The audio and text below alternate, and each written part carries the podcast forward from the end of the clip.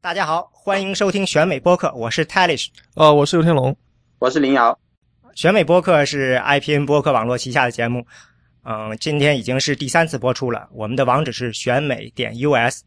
嗯、呃，像 I P N 旗下其他节目一样呢，我们推荐大家使用泛用型播客客户端订阅收听，呃，通过这个呃，你能够在第一时间呢收听到我们的最新更新。嗯，关于收听选美播客的方法呢，大家可以访问 I P N 点 L I 斜杠 F A Q。嗯，除了这个选美播客呢，我们选美团队呢，同时还在知乎和简书上呢有自己的专栏，也叫选美。嗯，欢迎大家到这个我们的专栏上呢去看一些更有深度的一些文章。今天的播客的讨论的题目呢是呃关于这个选举权的问题的。嗯，为什么要做这个呢？大概也是因为，嗯、呃，最近呢出了一些事情，嗯，连续的发生了以后呢，我们觉得呢很有意思。一个是呢，我们在知乎上看到一个问题呢，嗯、呃，有人邀请我们回答的是关于美国的选举制度是否存在缺陷或问题。呃，在那个回答下呢，当时出了几个很有很好的答案，其中那个林瑶呢给了一个非常有深度的答案，另外还有一位呃知友呢文斯呢，他也给了一个嗯挺不错的答案。嗯，除此之外呢，还有这个朋友呢，嗯、呃，应该是跟林瑶接触了说，说也最近有一位哈佛教授，这个劳伦斯·莱西格，他呢是要竞选这个总统，希望谈一谈看法。嗯，这个莱西格这个是一个非常有意思的人，因为他参加这个竞选呢，他跟别人不一样，他其实只只是只有一个目的，就是要竞选改革。这个作为单一议题的候选人，这是比较少见的。嗯，在而且呢，他现在呢没有说一定要参选，他现在的参选的标准是要在这个劳动节，劳动节应该是今年是九月五六号的样子，还有十天好像。嗯，他在这个劳动节之前，他要筹到一百万，如果筹到一百万呢，他就说他就准备呃参选了。呃，我是大概是呃。上周日晚上曾经在他网站看了一眼，当时看的时候发现他筹到四十七万，当时还没太想，结果到第二天中午一看的时候已经到了五十六，到第二天晚上的时候到了接近六十万了，吓了我一跳，觉得现在觉得看来他参选还非常有可能的。嗯，他的参选我在我看了他网站写的还算比较清楚，其实就是三条围绕着这个呃竞选改革三条，一条呢就是叫做 Equal Freedom to Vote，嗯、呃，意思就是，嗯，这个大家这个选举权上面呢不平等，希望呢每个人能能够呃真正的获得平等的这个选举权。另外一条呢叫 equal representation， 这个呢意思就是说他认为这个选区的划分呢呃不合理，应该改革。最后还有一条呢叫做 citizen funded election， 意思就是说这个竞选这个财务上面呢是有问题的，需要改革。这每一条其实都是一挺大的问题。我们呢觉得可能。嗯，最后一条的这个，尤其是最后一条这个财务改革呢，可能得留到以后才能说了。今天呢，我们就围绕主要围绕这个莱西格的这第一个，就是这个呃竞选那个选举权的问题呢，来讨论一下。好，呃，我觉得他第一个主要他讲的就是要保证大家可以自由去投去投票，这主要就是美国这边存在一个这个选民登记制度，这个制度其实算是挺有美国特色的。像欧洲那边他们都是那种要么就是没有选民登记制度，要么就是强制选民去去登记，只要是你办了任何证件，他也不不要你什么也不征求你的意见，直接就把你给算到选选民里面去了这种。所以在欧洲就不存在这种选民要登记这回事儿，他们投票的话嗯也是很积极，因为都已经是选民了，干嘛不去投一下。他们那边投票率也相当高， 百分之八九十 是很常见的。然后像什么澳大利亚那些地方都是强制你去投票，他们有个 mandatory vote requirement， 就是你不投票还不行，不投票还去罚款。在美国这边就是因为有了这个选民登记制度，所以美国这边就是投票率相对比较低，每年都是每次选举差不多就只有 百分之五十 六十算是多的了，就是 百分之五十 上上下。克林顿九六年的时候，当时还没有一半的人去投票呢，所以以至于有些美有些外国人批评美国这个选举制度，说这根本就不叫民主制度，因为民人民都没有意愿去行使这个民主权利。我觉得这个有多少人去投票这件事情好像还挺复杂的，不过因为历史上曾经的确有呃比较高的这个投票比例的时刻时代吧，但是这个选民登记制度应该是从什么时候开始？是不是从建国的时候就已经有了？不是，选民登记制度差不多是十九世纪末二十世纪初有的，那个时候南北方都在搞这个制度。搞这制度原因呢，南方是为了阻止黑人去投票，北方是为了阻止移民去投票，所以出来这个制度。这个制度算是当时进步主义时代一个相对反动的制度。嗯，其实当时出来这个制度应该还是因为的确在选举中出了很多的这个腐败的情况吧。对，出那个腐败情况主要是指在纽约、费城这些沿海城市，这些东部城市。其实这个选举腐败主要当时是针对移民，而这个其实这个移民投票这事情呢，是可以一直追溯到一八零零年的学选举。当时民主党在北方，应该说是 Jefferson 所在的那个民主党，他们就在北方就是拉拢那些移民去投票。当时美国这边没有什么移民，不像现在有什么移民法、移民制度，然后也不会对什么移民进入的什么呃满法宪法是规定满五年你可以成为公民，但是根本没有人去登记你什么时候来的，或者是来了有多久，所以基本上你想去投你就可以投。基本上是移民一下船就会有那民主党的那些那些 operative 带着他去去投票，说啊你投票我给你多少钱，或者你投票。那时候选举就跟个大 party 一样的，就是那种在一个很大的那种什么会场啊或者空旷地方，一边杀牛宰羊，然后旁边就是投票站，你拿你投了票然后就拿一磅牛肉走了这种。或者是当时后来有了火车以后，就是你投我票就帮你买张火车票去西部怎么怎么样。民主党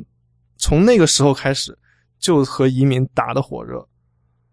这也是为什么民主党一直到现在在移民事务上比较偏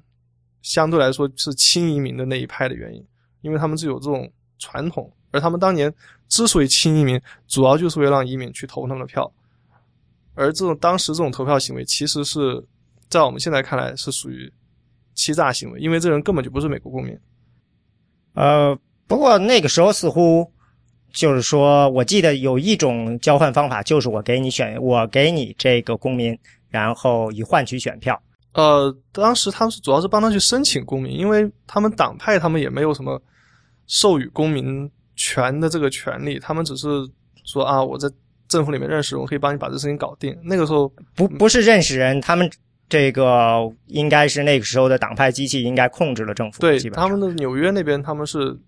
纽约、费城那边是把那个政府给控制的比较严密。对，因为这个事情就涉及到这个，其实跟公务员改革有很大的关系，因为在十九世纪这个八呃七八十年代之前，美国的美国的这个行政体系，我们现在一般管它叫做 N B 体系嘛，就是呃你选上了，就是比如民主党的总统当选了以后，然后我在这个选举中支持我的党工啊，支持给我出钱的大佬，我全部呃就安插到行政部门的各个职位上，把全国的这些人都换一遍，这个呃地方上的邮局的这个局长也换人，然后什么港口的这个呃，这个海关的这哎，对，这些这些人全部都都换一遍，因为都是肥差嘛，大家都期望着这个要你上上任以后就可以就就可以有有回报，所以在在那个时候这做假是很容易的。就移民来了以后，呃，我要给你一个入籍的这个证书，我就因为全都是底下全都换成我的人了，我给你盖个戳就行了。所以这个是公务员改革一直到这个十九世纪七八十年代才才完成嘛，就是后来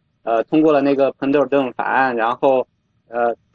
对对，那个加菲尔德，詹姆斯加菲尔德，他被被暗杀了嘛，因为他他在选呃竞就是总统大竞选的过程中，他就是承诺了，向底下的人承诺了，说我给你这个职位，给你那个职位，结果结果上台以后，他有的有的人他那个职位没有兑现，结果就有一个人愤怒了，就就一枪把他给崩了嘛。嗯，是一个邮局的局长，邮局这个局长是最常见的一个。他当时那个人他是想去什么维也纳做大使。当时的国务卿觉得不可思议，说这人完全没有外交经验，怎么可能让他去到奥匈帝国去做大使，这是不可思议，然后就拒绝他，然后他要求去巴黎做大使又拒绝他，然后他愤而就把总统给干掉了。对，所以所以才就是说呃引入了这个什么公务员考试啊这个系统啊等等的。所以到后面就是到十九世纪八十年代以后 ,二十 世纪以后，就是你不可能说总统呃，上任以后就把全国的邮局局长全部换一遍，这种事情发生，因为因为这些人都是通过这个呃那个资历考试，然后模勘考核一步一步上来的，对吧？所以做事情就要规范了很多。嗯嗯，对，从那个时候呢，这个应该说这个在呃选民资格上就加了很多各种各样的一些要求。呃，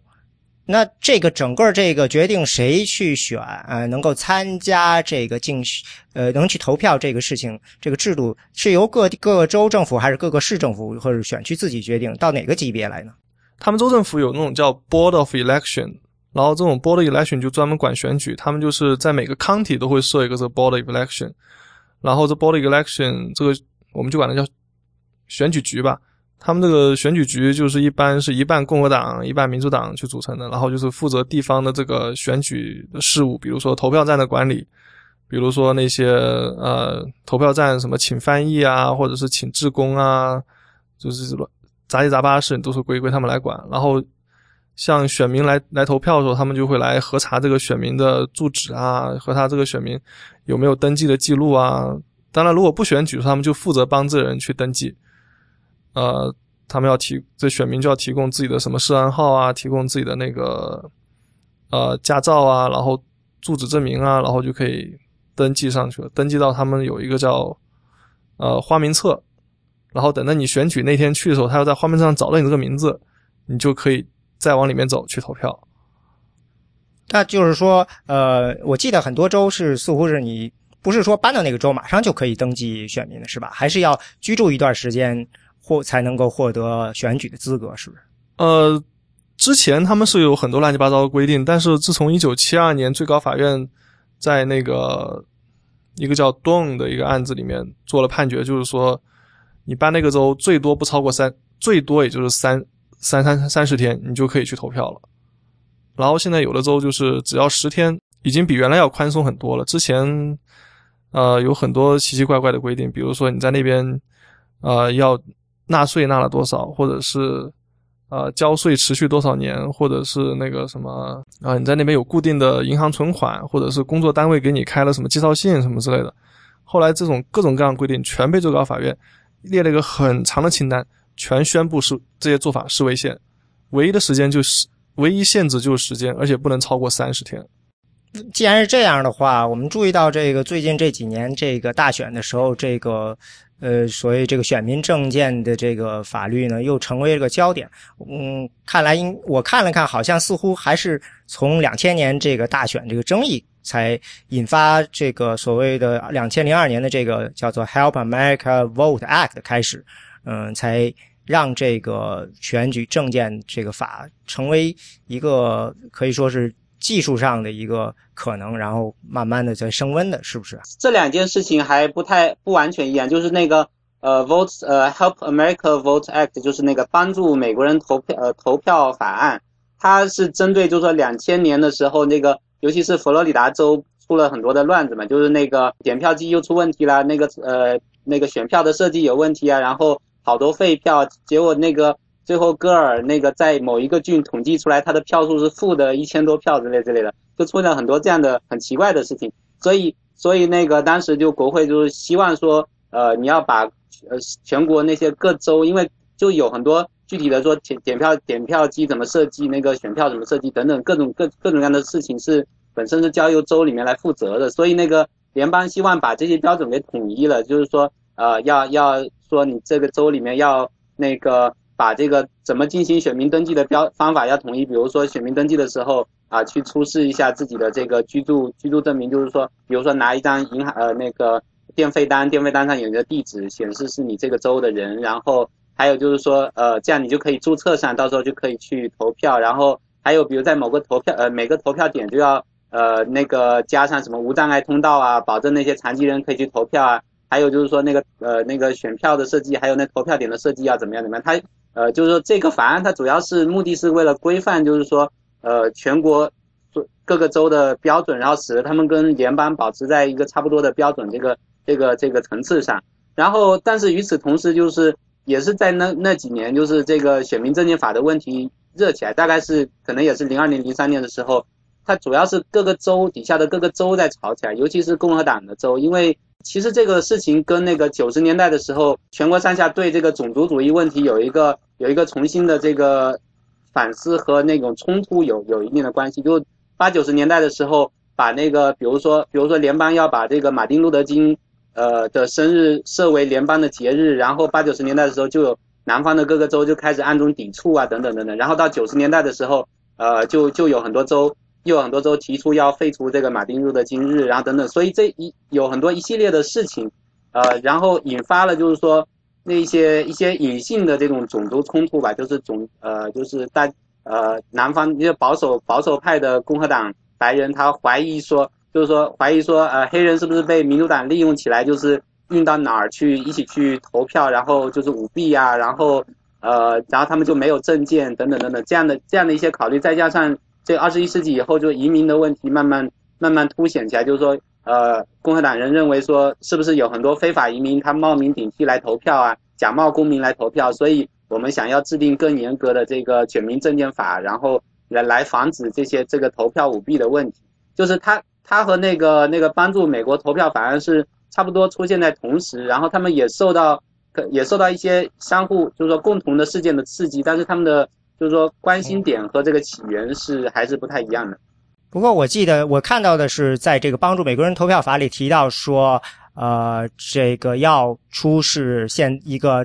就是有照片的证件，尤尤其是如果你的注册呢是不是当面注册的，是通过邮件注册的，或者以前没有投票第一次投票的，他说要求你出示一个证件。所以这个作为一个联邦法似乎也就等于是从另外一个侧面去给了这个各州一个等于是支持。对，但是呃就是说这个这两个就是说实际上可能很多人都容易把这两个问题混淆起来，一个是说选民注册就选民登记的问题，还有一个是投票的时候检查是检验身份的问题，就是那个帮助美国投票法案它是考虑的是这个选民注册的时候，因为其实你可以提前注册，你可以邮件注册，你也可以在投票投票日当场注册，或呃然后或者投完票后来补充，就是说呃你可以填写注册表，然后后来补充出示出示一些那个证明说我这个注册的是那个信息是正确的呢，但是但是从概念上说注册这一步和投票这一步是分开的嘛，就有很多很多的选民他是他是先注册完了以后，就平时去办驾照啊，或者去去那个车管所办其他的一些事务的时候，他就把这注册这一步完成了。然后你注册的时候，你可以带上带上这个证明你的那个住址的那些东西，比如说电费单或者是银行的那个对账对账单。然后你呃你带上那个，比如说带有带有这个证呃照片的证件，但是这个证件它的那个规定实际上跟后来我们说的这个选民证件法里面的规定是不太一样的，就你可以带一些。呃，比如说学生证，学生证上是有照片的，你可以带那个，假如你的你办了一个健身卡，那健身卡上有照片，你也可以，呃，就是说它主要是目的想要证明说这个名字是你的，对不对？你这个证件上有你的照片，有你的名字，然后同时你又出示了一份你的这个有名字底下的这个居住地址，就名字和地址又又联系在一起了，你这样你就可以注册上。但是这个这几年这个在呃共和党这些州搞的这个这个选民证件法，它要求的是你在投票的时候你要出示一个这个带有照片的证件，而且而且很多州它要求的是特殊类别的证件，就是尤其是那些由政府颁发的证件，或者是呃这个这个州它通过了说不是由政府颁发的，但是某一些特定类型的证件我是可以允许的，但其他类型的那个呃就算带有照片的证件，比如学生证我是不允许的，或者什么其他的呃联邦联邦雇员证也有可能是不允许的，虽然联邦雇员证是由政府颁发的，但是但是比如说那个二零一二年的时候，那个宾夕法尼亚州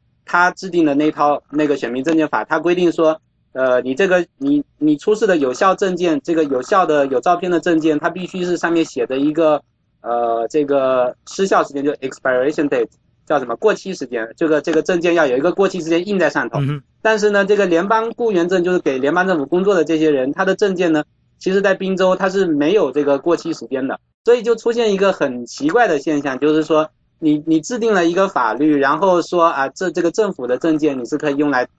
投票的时候检呃那个检就是核对身份的，但是结果你发现反而阻止了你政帮政府工作的那些雇员，那些雇员拿着政府发给你的证件，最后说你不能拿这个证件去投票，虽然你已经登记过了，你可能已经登记过了，但是到现场去投票的时候告诉你你不能投下这一票。我提供一个数字，这里我看到一个统计是二零一二年的大选的时候呃有两百七十万张选票就是是当天填的，因为种种原因。我印象中特别有名的一个例子是影星这个 Tim Robbins，他在纽约，他跟他老婆 Susan Sarandon 去投票，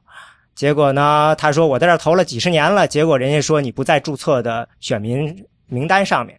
最后弄了他只好现场先再重新填了一张选票，因为没法证明他是注册选民，虽然他每次大选都在那儿投票，然后大家都认得他，也都知道他是那选民，但是名单上就是没有他，所以他只好填一个。这个纽约情况我可以稍微讲一下，我之前在投票站有有那个义务做过一段时间，当时我就觉得投票站那个实在是太落后了，他们那个花名诶 Tim Robbins 就在纽约投。对，所以我就说讲那边情况为什么会走错。首先他们就是比如说这个同名同同同姓的情况很普遍，然后他们这个上面是没有登记那个什么你的涉案号信息，只有一个名字和你的那个所在的那条街的名字，然后同名同姓他们还经常会有什么打印错误啊，或者是什么甚至还有缺失页码啊这样的事情，所以就有的时候这纯粹是人为失误所造成的。而且他们居然没有那种电子系统，居然是一本书，然后那本书说是说是说隔两年会印一次，但有的时候可能是因为经费原因吧，他们拿的是比较旧版的书来，然后可能就有些人名字没有啊或者什么之类的，这样就搞得去选民就很苦恼，有的时候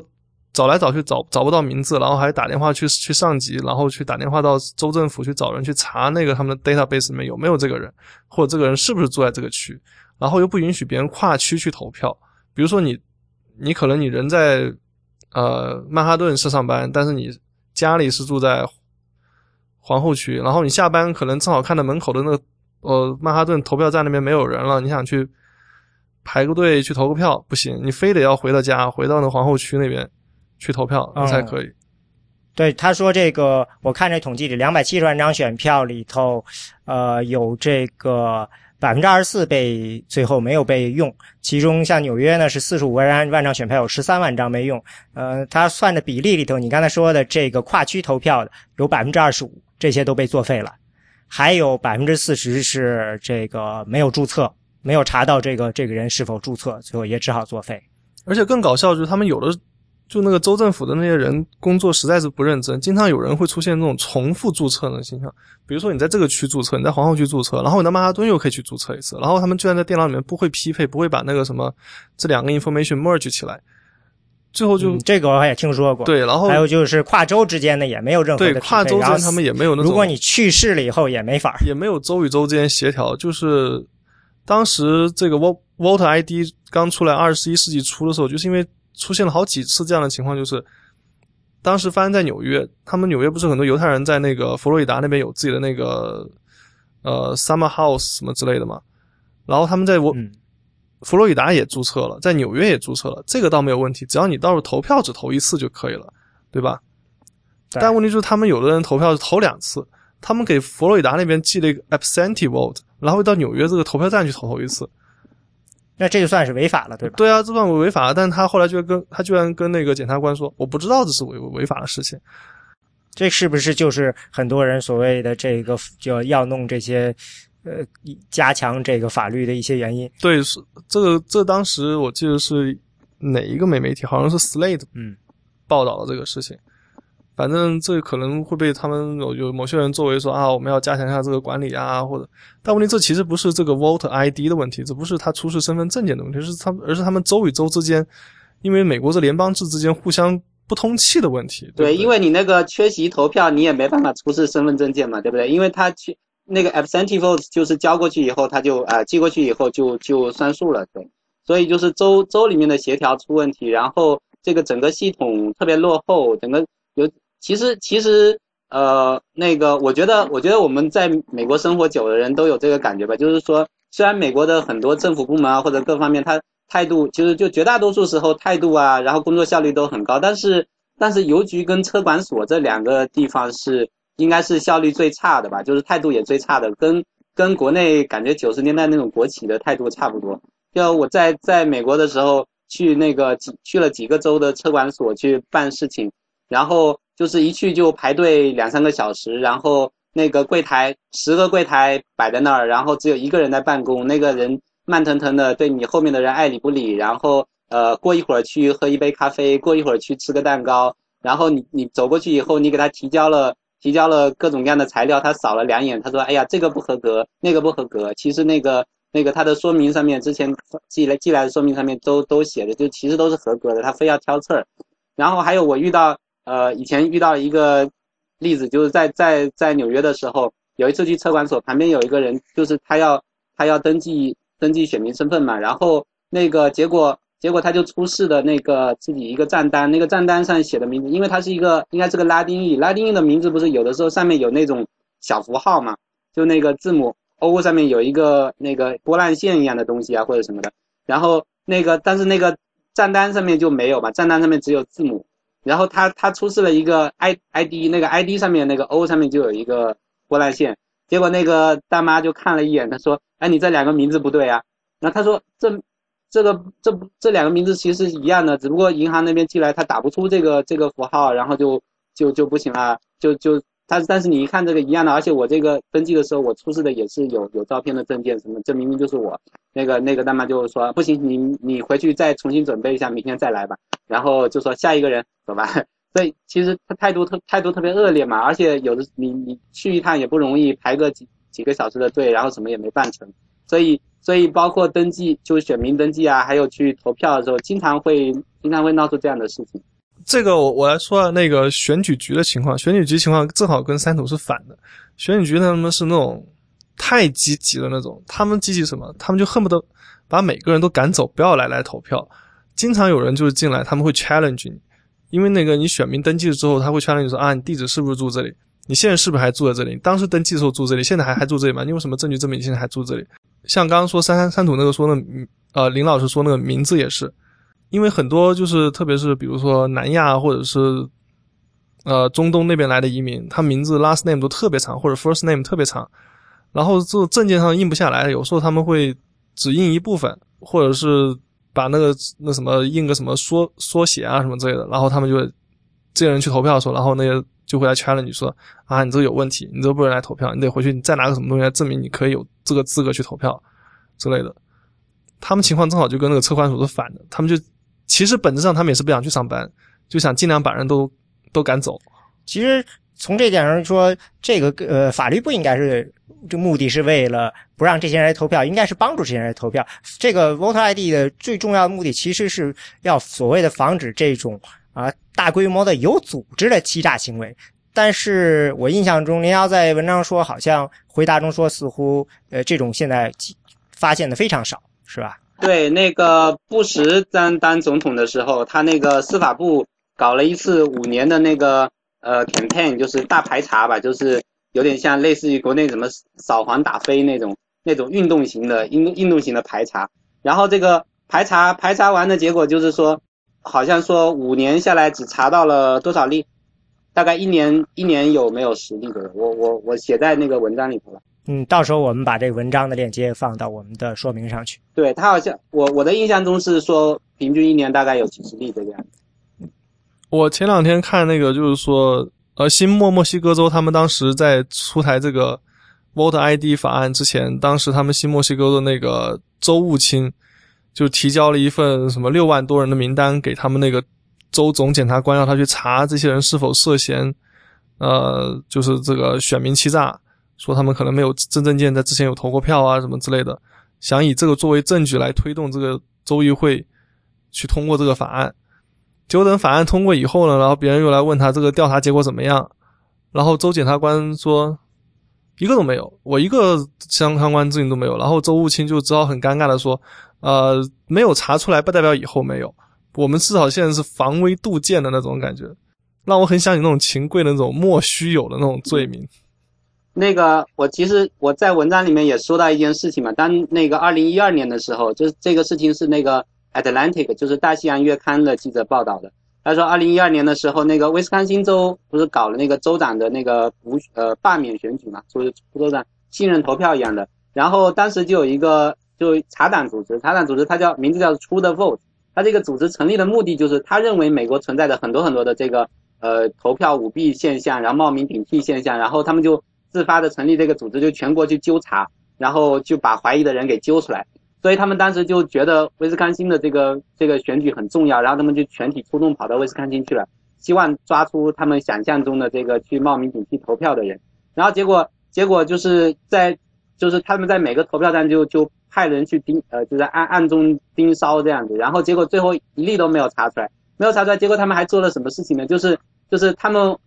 因为他们心里面觉得那些呃黑人啊或者拉丁裔的人，他们可能是不是会会那个去投假票啊什么的，所以他们就呃干脆就假装自己假装是那个呃那个志愿者团队，然后他们就就开着大卡车去去那些低收入的社区，然后跟他们说，哎呃那个我把你们全部运到投票站去投票吧，然后然后那个那些人就那些那些低收入的那些呃那些人就不知就里嘛，就就上了这些车，上了这些车他就开错了，开到开到很远很远的一个一个另外一个投票点，就是然后把那些人放到那个那个地方以后，然后当地的投票站的官员就说，哎，你们不能跨区投票，你们明明是那个那个区的那个区的人，怎么跑到这儿来了？然后然后然后这个卡车再把他们运回去，运回去的时候这一这一天已经结束了，就没办法投票了。所以但是这个记者调查出这个事情以后，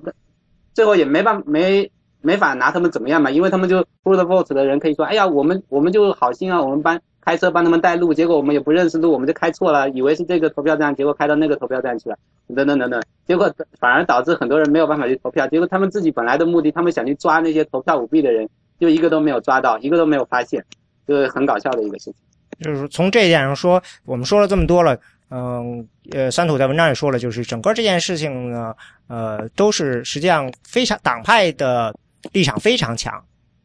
从是因为就是呃 Voter I D 基本上是帮助的那些选民基本上都是呃民主党的大这个主要的支持者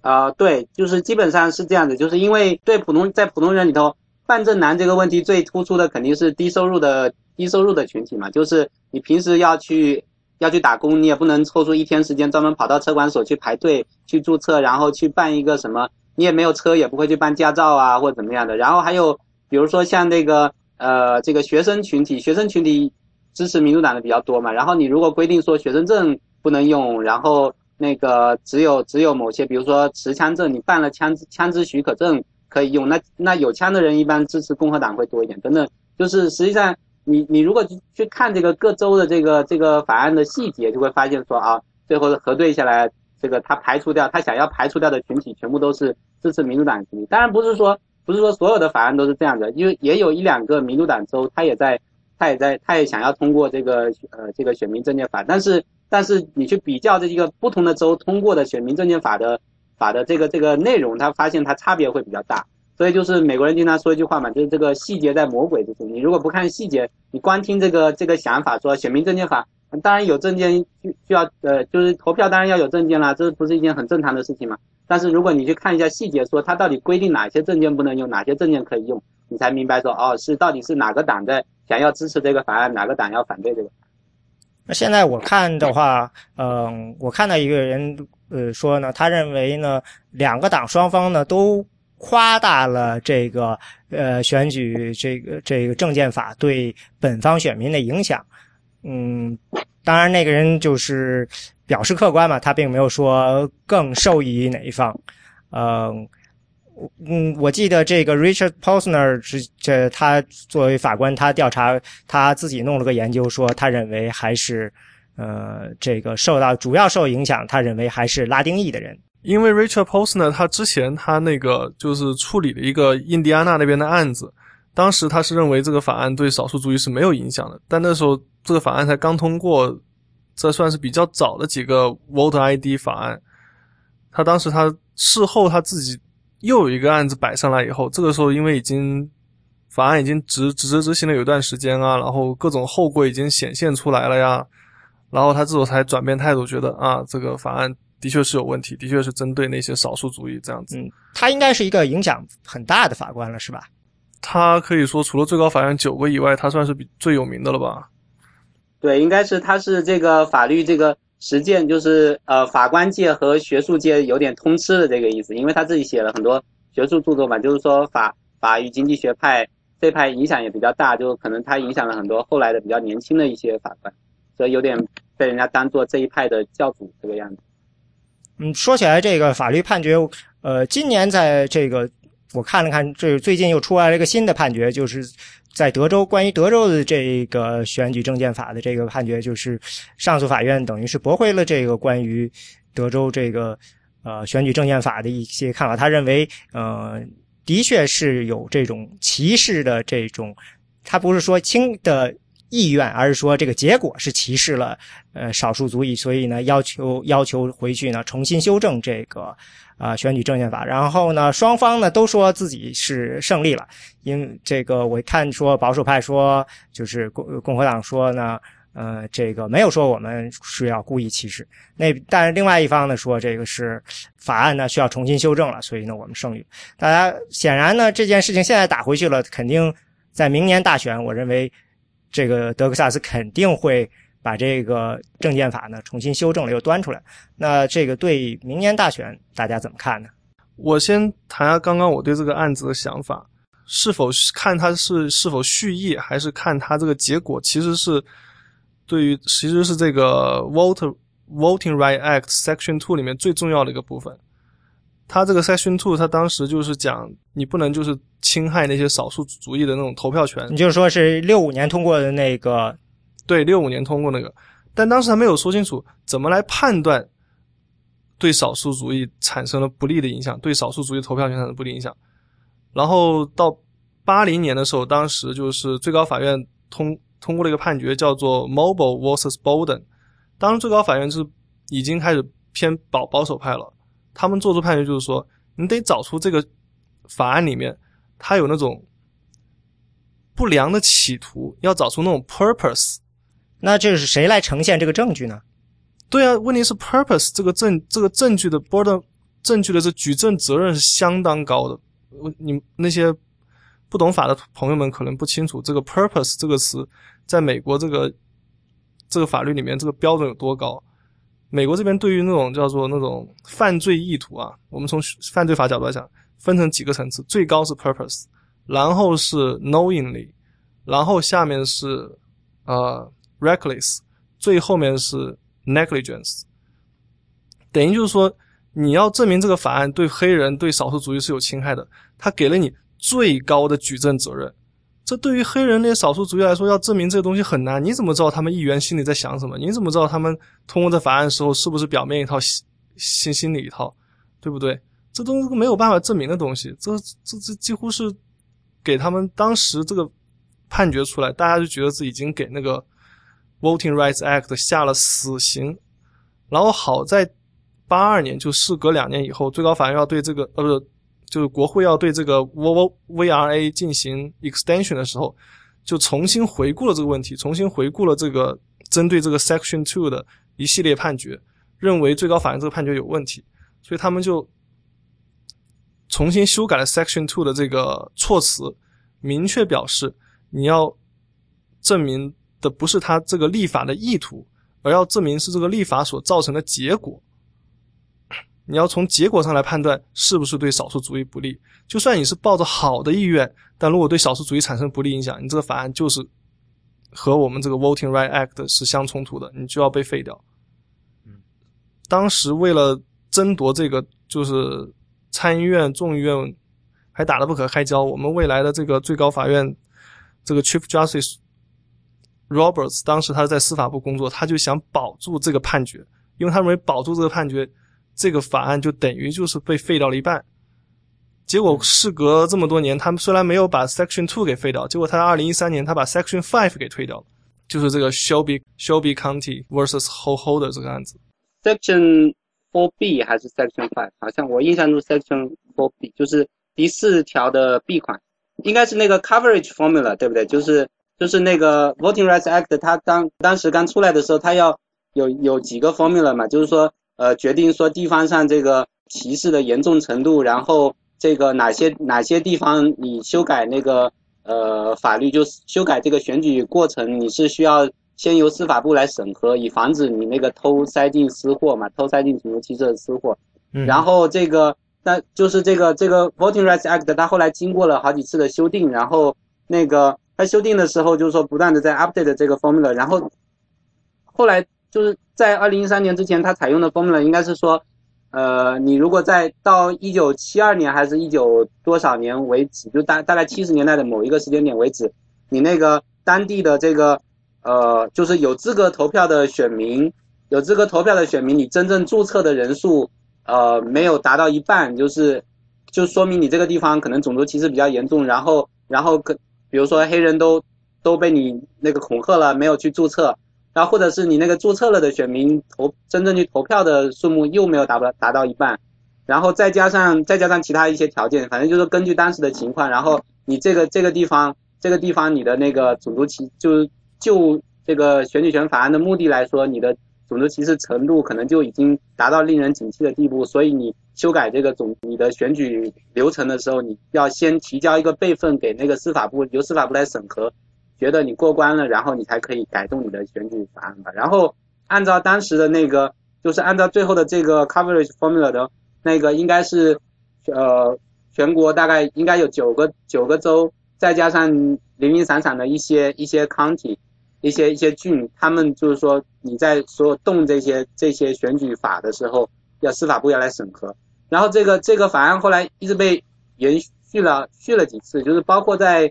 呃零六年的时候，零六年的时候国会还呃基本上是全票的通过，就大概是参参议院里面是九十八比零，或者然后众议院里面是多少多少比八，反正就反对的人只有不到十十个人这样子，差四百票。对对对，然后前面是几呃四百票的人同意，然后后面是几票人反对，这样子又把这个 formula 重新通过了一遍。然后通过了以后，结果、嗯、延了二十五年。对，结果到二零一三年，就是这个最高法院就在这个 Shelby County 这个案子里头就就推翻了这个这个 formula。他说他说你这个 formula 太老了，因为你用的是呃你用的是比如说七十年代的数据，然后你现在应该。呃，就是都二十一世纪了，你应该 update 一下这样这个这个数据等等等等。然后，但是其实其实这个这个 formula 对对整个法案的执行来说很关键，因为这个法案它的它的目的就是说，因为知道地方上，尤其南方的那些州，它它的那个州政府啊、地方政府，它被很多这种这种保守派的白人给控制了，所以所以一定需要联邦的力量来制衡它，所以需要司法部来进行一种一个审就是审核的这样一个流程。然后现在你把这个。这个四弊款这个这这一条给废掉了以后呢，那司法部就就没有办法，就他就没有这个 coverage， 就是说就是说你就司法部就不知道到底是哪个地方的这个选举法案变选举流程变动需要我来审核，他就没有办法就是说呃要求地方上把这个你你变动的这个草案拿过来给我看一看，看有有没有出什么问题。这等于就是一个选举方面的去监管。对，去监管，然后。最高法院他他当然不会直接说，就是说我要把我只是我就想把你最重要的那个东西抽掉，让你这个法案没用什么的。他意思他想说说，哎呀，你们国会不是上一次还基本全票通过了吗？你们现在只要稍微动一动嘛，你们把这个 formula 给给 update 一下就可以了。但是但是问题就在于二零一三年恰恰是这个国会这个两党这个冲突最厉害的时候，就是从奥巴马上任以后，这个国会里面的共和党、民主党一直就是。基本上没办法妥协嘛，然后什么事情都都都说不拢，然后现在现在共和这个高院也知道情况是这个样子，然后国会里面的共和党也希望高院把这个案子废掉，反正现在共和党就在在绝大多数问题上都都不会跟民主党合作的，所以所以这个新的这个 formula 一直没有办法就是更新出来。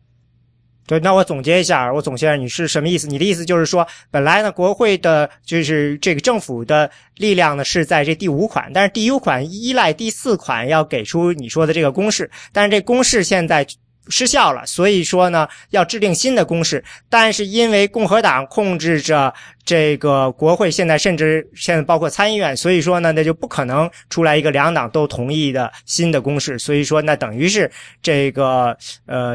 第五款和第四款就都没用了。对对对对，对啊，除非二零一六年共和民主党把这两个上下两院都抢回来了，否则这个就是胎胎死腹中了，就是。而且好像听我看按舒默的意思是说，共民主党需要有参议院需要有六十票才能够克服掉这个 filibuster 这种，就是才能够成功，所以他们认为这个基本上等于就是没有希望了。呃，所以联邦政府可能没有能力。将来在直接管理管制这这个地方在这个选举上的这些小的问这个问题了。对啊，自从这个 Shelby County 案子一通过以后，南方就通过了，南方各州就通过各种各样的法案，比如说什么缩短了提前投票的日期啊，然后那个削减了那个什么呃投票站的设立数量啊，然后比如说对那些什么帮助那些没有车的人去投票的那个经费给砍掉了呀什么之类的，这都是对那些穷人有和少数族裔不利的那些法案。这北卡好像是在六月二十号通过了这决定，北卡是七月二十二号就就通就提出来了这个议案要投马上投票，所以这个简直是神飞速的就更新了这个整个。我觉得这个高院敢这么做，说不定跟整个这个气氛有关，因为我看了看这个民调，一九六五年的时候支持这个选举法的比例是，不管是白人和黑人，几乎都是就是 百分之九十 对一丁点人这样的全票支持。到今天二零一五年的民调的时候，白人只有 百分之五十六 认为这个选举权法是有必要的， 百分之四十 认为没必要，黑人那边仍然是 百分之八十六 认为有必要， 百分之三十 认为没必要。所以说似乎这也是一个就是两黑人和白人之间这个越来越大的这个鸿沟的一个反应吧。对，这个跟那个呃所谓的八十年代这个里根革命嘛，就是把这个呃，保守保守派这个福音派的这一部分选民力量给唤起有很大的关系。因为其实在在这个民权运动之前，虽然说南方这个有这个基姆克罗法案，就是就是限制黑人去投票，然后有各种各样的歧视，就南方的白人实际上也是支持这种歧视，支持种族隔离的。但是但是在更就是联邦的层面上，这部分人他是有一点处于这个失语的状态，他他不太参与这个联邦这个这个议题，不太发声的。然后在在这个选呃民权运动以后，反正他们感觉到自己的这个特权受到了威胁，所以所以一下子就包伴随着伴随着这个这个宗教保守派这个力量的崛起，然后再加上这个里里根就尼克松到里根这个南方战略，然后成功的把这部分选民的力量给激起来了。所以所以这部分人他现在实际上在在共和党里面起到的作用，他比这个六十年代以前要大很多。他们现在几乎就是在保守派里面是中流砥柱的。对对对。所以，所以这个民调里面，就是说，你六十年，就是民权运动刚刚开展的时候，你去做这个民调，然后可能这部分人他是他在民调里面是不发声的，就是他他不表态的，或者是他随大流的，因为他不会把心里面的想法给说出来。然后到了到了这个八十年代以后，他就敢说出来了。慢慢的，二十一世纪以后，他越来越敢发声了。就像现在现在这今年选举的时候 ，Trump 跳出来，然后说了很多很多政治不正确的话，然后就很多人追随他，觉得哎呀，你说的太好了，说出了我们的心里话。因为这部分人他的他就是当代的共和党，他越来就是核心力量越来越掌握在这些人身上。对，这个实际上是反映了这个共和党内部的一个矛盾，他们在现在特别需要团结的时候又出，但是他们这个裂痕反而显得被Trump一下子给划大了。呃我从另外一个实际的角度我来想的话，就是因为我看这个共和党也是在二零一二年大选结束以后呢做了一个调查嘛，然后他也提到了关于这个投票和注册的问题，其中就说到提到了关于这个选举证件的问题。他说对于我们共和党来说最大的问题是在过去的呃几次大选的中呢，我们的在争取新选民注册这件事情上几乎被放弃了。呃，而反观民主党呢，他们投入了大量的经费在注册新选民，所以说，呃，在这上方面呢，他们觉得他们，呃，在整个的这个呃效率方法从各个方面呢，他们从技术上啊，什么地面部队在做这件事情都落后。二零零四年的时候，他们发现呢，有 百分之七十六 的人是在大选那天，嗯、呃，去投票的。到二零一二年的时候，共和党说只有 百分之六十五 是在大选那天投票了。他们的结论是这个趋势是不可避免的，嗯，永远会有就是呃会有越来越多的人选择呢提前投票，或者说呢，对，就是越来越多人会选择提前投票。那他觉得我们需要改变策略，但是呢，呃，这个策略呢，呃，不简单的是是改变，因为它涉及到整个这个竞选的这套体系的变化，因为整个共和党的这套竞选体系，呃，最后的动员体系呢。都是按照是最后七十二小时总动员的形式设计的，没有没有考考虑到像民主党是他们形容民主党是考虑的是一年三百六十五天随时可以动员的形式，所以说呃，我觉得整个在这方面呢，因为民主党固执、共和党固执的认为呢，这个他们还是用老的那一套，所以他们可能在技术啊什么会落后，所以他们呃从反，另外他们也可能认为自己的这个选民已经被他们挖掘的差不多了，呃，再进一步的去注册新选民，可能对他们来说代价太大，所以呃他们确实有点落后，所以他们可能。不过我最近注意到共和党他们有个新的那个策略，就是采取那个 Scott Walker 在那个。呃 ，Wisconsin 那边测，就是他不管那些少数族裔、那些其他那些选，他们争取不到选民，他就尽可能把白人吹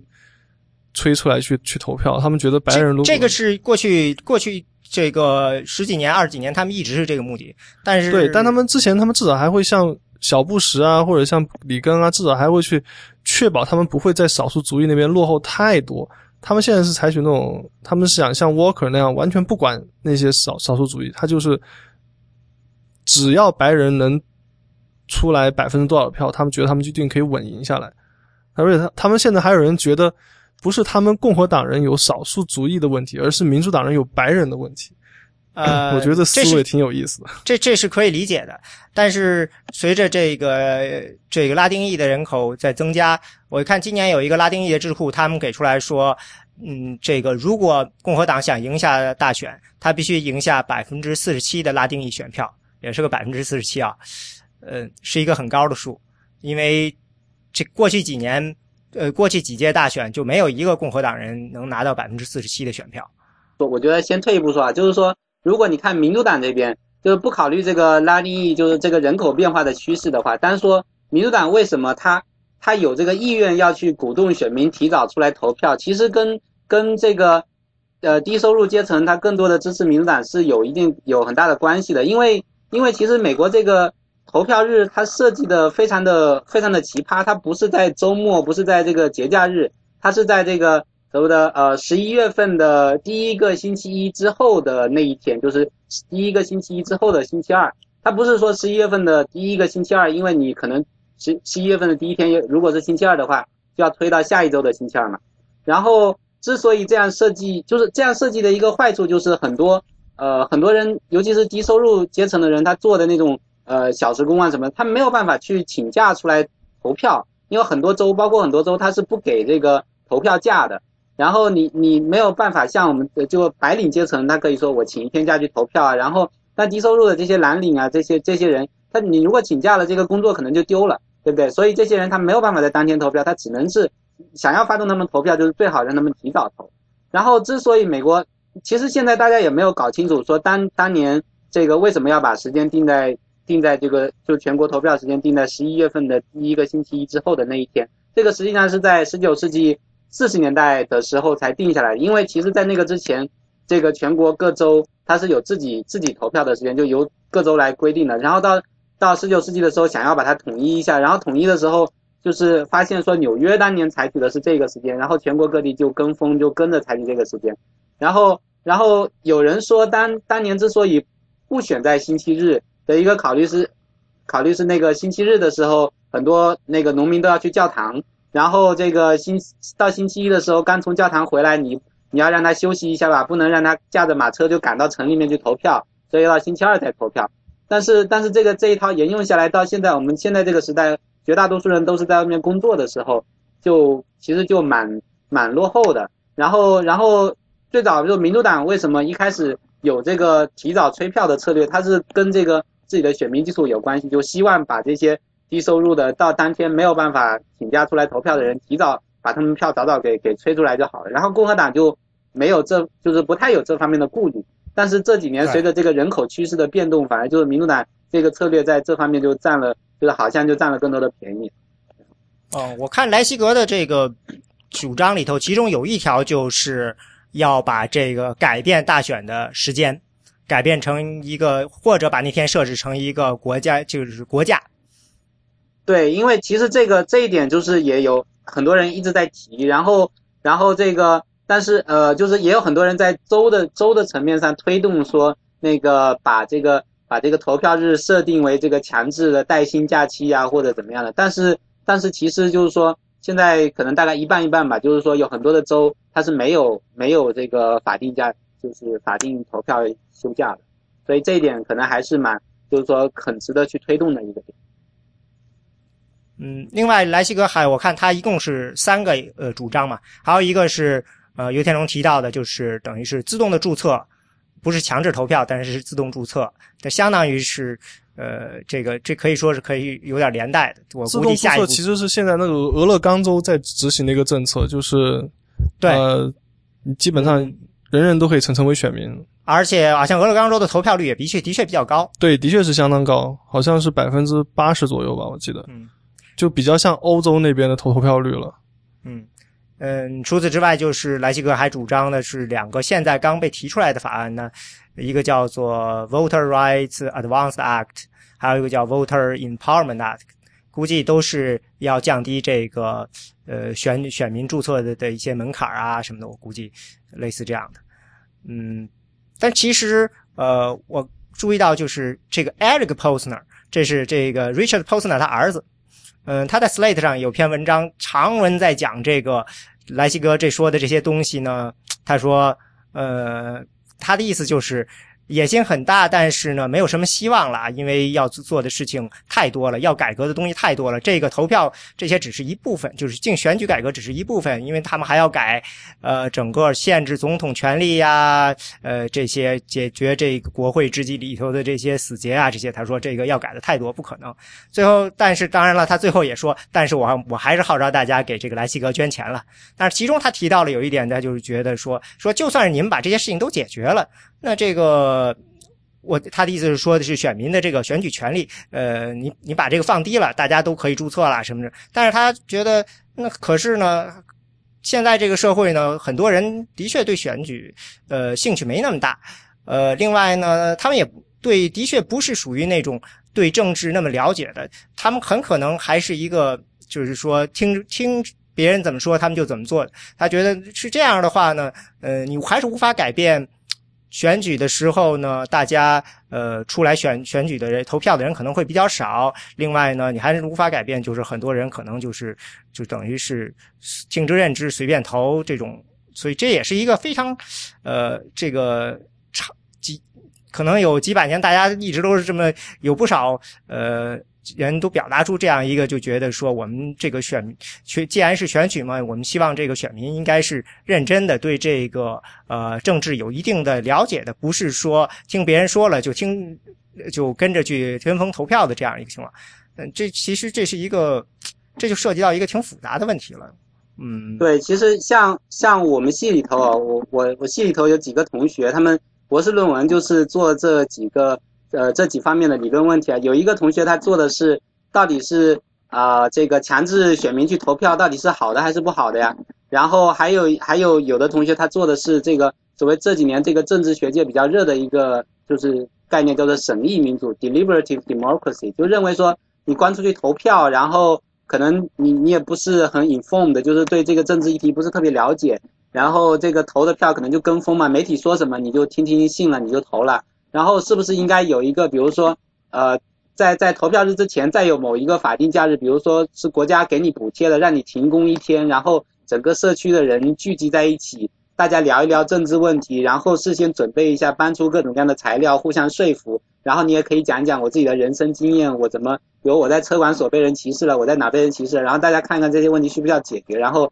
最后投票的时候你对政治有更多的概念什么，就是 deliberative democracy 做的是这一点嘛。然后那个做做这个是不是应该强制投票的同学，他就讨论说，因为因为其实在很对很多人来说，他他可能有的人是完全对政治不感兴趣，他不去投票；有的人不投票是一种态度，他认为说这些选候选人就是，呃，我都看不上眼，然后你非让我去选他们其中一个嘞，然后好像就强制的我去 endorse 他们其中某一个人，给他们增加了更多的民主合法性，那我才不干了。就是说有很多很多这样各种不同的想法。有的人认为政治就没有我的私人生活重要，然后我们就是那那如果有这些考虑的话，我们为什么还有其他的理由就强制他们去投票？所以所以这个是其实是我们政治理论界经常就经常在争论的一个问题。然后可能还有一个问题就是说，呃，因为有的人有人会觉得说啊，那那对那些不够 informed 的选民，我们就干脆不让他投票，就他们不投票反而是一件好事情啊。尤其还很多人会觉得说。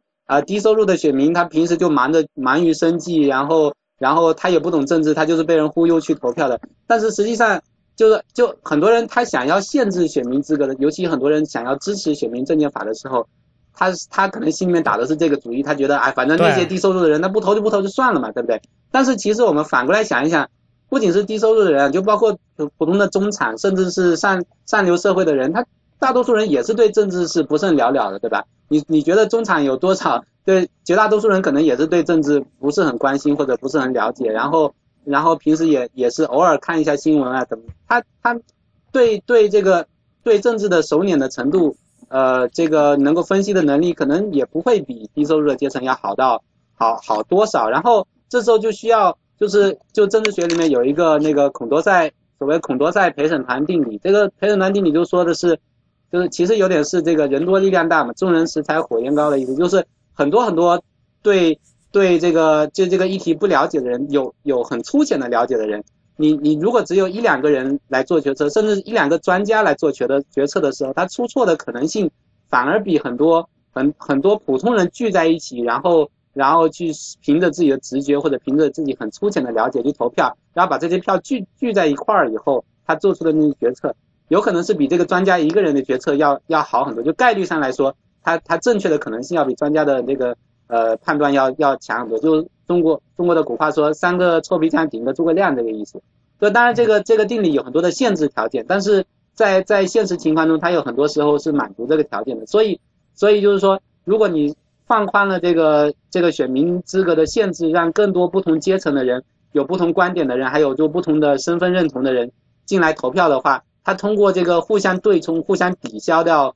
各自阶层的偏见，可能就就更容易达到一个更好的结果，而不是通过限制某一个阶层的人的这个选选民资格，然后然后这样的话这样的话整个系统的结果就会偏向于那些没有被限制或者被限制的更少的那些人他们的他们的利益。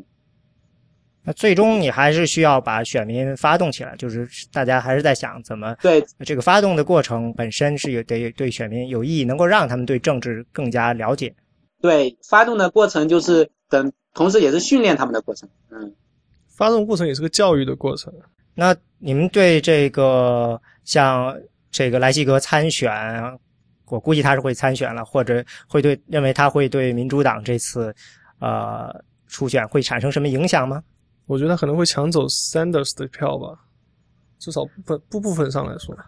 我觉得，我觉得在这个选票上可能影响应该不是特别大。我觉得他他包括他自己可能也是这样的想法，就是他自己不是同时也在做着 Sanders 的顾问嘛。然后他的想法，我觉得就是就是通过自己这种表态，然后通过筹款，通过通过这个这个动员的能力，让让民主党内的那建制派看到说这个问题的重要性，就是他们在。在制定政策的时候，把这个问题的优先优先级再往上摆，往上摆一点点。因为其实他可能不满的就是说，桑德斯啊、希拉里啊，虽然他们也说这个问题，但是并没有把这个问题的优先级摆得特别高。所以他他想要通过自己的这种存在，让媒体来关注他，然后使得使得这个这个议题在在未来的这个总统辩论啊，这这个宣传这个过程中变得更更显眼一些。嗯，反正我老收到他们的信了啊，我因为我登记登录了。我这些主要的这些候选人，民主党、共和党，我都登了嘛。呃，我感觉这个他们给我发的信，尤其是 Sanders， 主要还是关注于这个财务上面的这个改革，竞选的钱的上面的。嗯、呃，这一方面，像你说这个投票的资格的这个呢，还是这个莱西格他比较的，相当于是更激进一些。另外我看莱西格其实想法也比较的呃直接，他就是我如果能进入到初选，甚至在初选中呃有一定的票，我就能够获得一定的发言权，逼着他们改变自己。我想可能这也就是他最大的这个目的了。除此之外，民主党可能实际上能做的什么，因为、呃、这个共和党那边是选举这个政见法是实实在在的，民主党这边似乎没有什么这个实实在在的可以拿出手的一些，这就是形成一个法律来保护自己的，毕竟好像还是在是似乎还是属于防守阶段，他们只能不停的花更多的钱去克服这些设置的各种障碍，是吧？对，我觉得就是说呃，共和党这边有这个选民证件法这个这个 idea， 然后至少能 present 出来，就是说啊，我们可以制定这个法律，然后民主党官说呃，不要这个法律，不要这个法律。你其实可以反过来，其实就像莱西克提出的一些建议说，啊，我们是不是要制定一个法律，让在全国范围内保障这个自动注册的、自动选民登记的这个这个流程啊，或者怎么样的？然后以后大家就不再为这个问题困扰了。就是呃，或者是或者是你如果如果共和党真的说啊，你需要投票的时候需要出出示某些特殊类型的证件，那就那就在联邦层面制定一个，反正就是说鼓。呃，这个送送温暖下乡嘛，然后让那些低收入阶层的人，就是你去你去帮助他们去去办这些证件，然后给他们一些补贴或者怎么样的事，以后大家就拿着这个证件也不再受这个问题困扰。所以我觉得就是说，莱西哥的这个想法是很好，就是说化被动为主动嘛，民主党提出一点东西，然后实际上是就是很切，就是去做一点东西，然后以后以后大家就不用在这个问题上再再争来争去了。嗯。我看这个也是民调，这十三年民调里头 百分之八十 的人，不管是白人还是非白人，都支持就是在投票时候拿出一个 I D。 嗯，但是呢在其他的方面呢还是有点争议，不过也都过了 百分之五十。 我说的是呃这个呃提早投票，嗯，这个非白人 百分之七十四 支持，白人 百分之六十五， 还有就是在大选前那个星期天投票，这都是过了 百分之六十 的人支持了。呃，选举当天注册稍微的差一点，白人只有 百分之五十三 支持，非白人 百分之六十六。 但是整体上看，大部分人还是认为选举呃为投票提供一些便利是很有意义的。我觉得主要是因为就是自从二十一世纪以来，美国就是长期处于那种各种危机之中，大家不会把这个选举的事情放得很重要的地位上，大家都是因为你看零零年那个选举虽然爆这么大问题，但是一直没有什么动作，是因为零四年的时候，当时大家美国在打伊拉克，又是面临恐怖袭击 ,零八年又是金融危机，所以美国就是一直没有没有资源和精力去处理这些亟待解决的问题，因为有更更严峻的问题摆在面前。然后现在可能经济好转了点，大家可能就比较有时间和精力去处理这些一直没有解决这个选选举方面的这些弊端。我现在觉得这个方向呃还是挺难，不管是从哪个方向还是比较挺难推进的，因为民主党这边没法出去一个特别特别有这大的一个危机，比如说一个重大事件来证明这个事情，比就像当年的这个选这个 Voter Rights Act 的这个选举权法似的，让大家觉得我们一定要做。所以说呃这个事情明年大选肯定会不停地冒出来，各个州可能还会有不停在这个呃选举的这个政见上。嗯，不过具体最后会怎么样还真不好说。嗯，我看今天我们这个问题大概也讨论差不多了。那么莱西格的其他的两个方面，一个是这个关于选区划分，一个是财务的问题，我们只能以后再谈了。嗯，最后呢谢谢大家呢收听我们的选美播客。嗯，选美播客呢是 I P N 播客网络旗下的节目，我们的网址是选美点 U S， 我们的知乎专栏是选美，我们的简书专栏也是选美，我们的新浪微博是 at 选美 I am election， 中间没有空格，我们的 Twitter 是 at 选美 U S。 最后欢迎大家收听 I P N 播客网络旗下的其他精彩节目，包括 I T 公论、未知道、内核恐慌、太医来了、流行通信、硬影像、无次元和博物志。谢谢。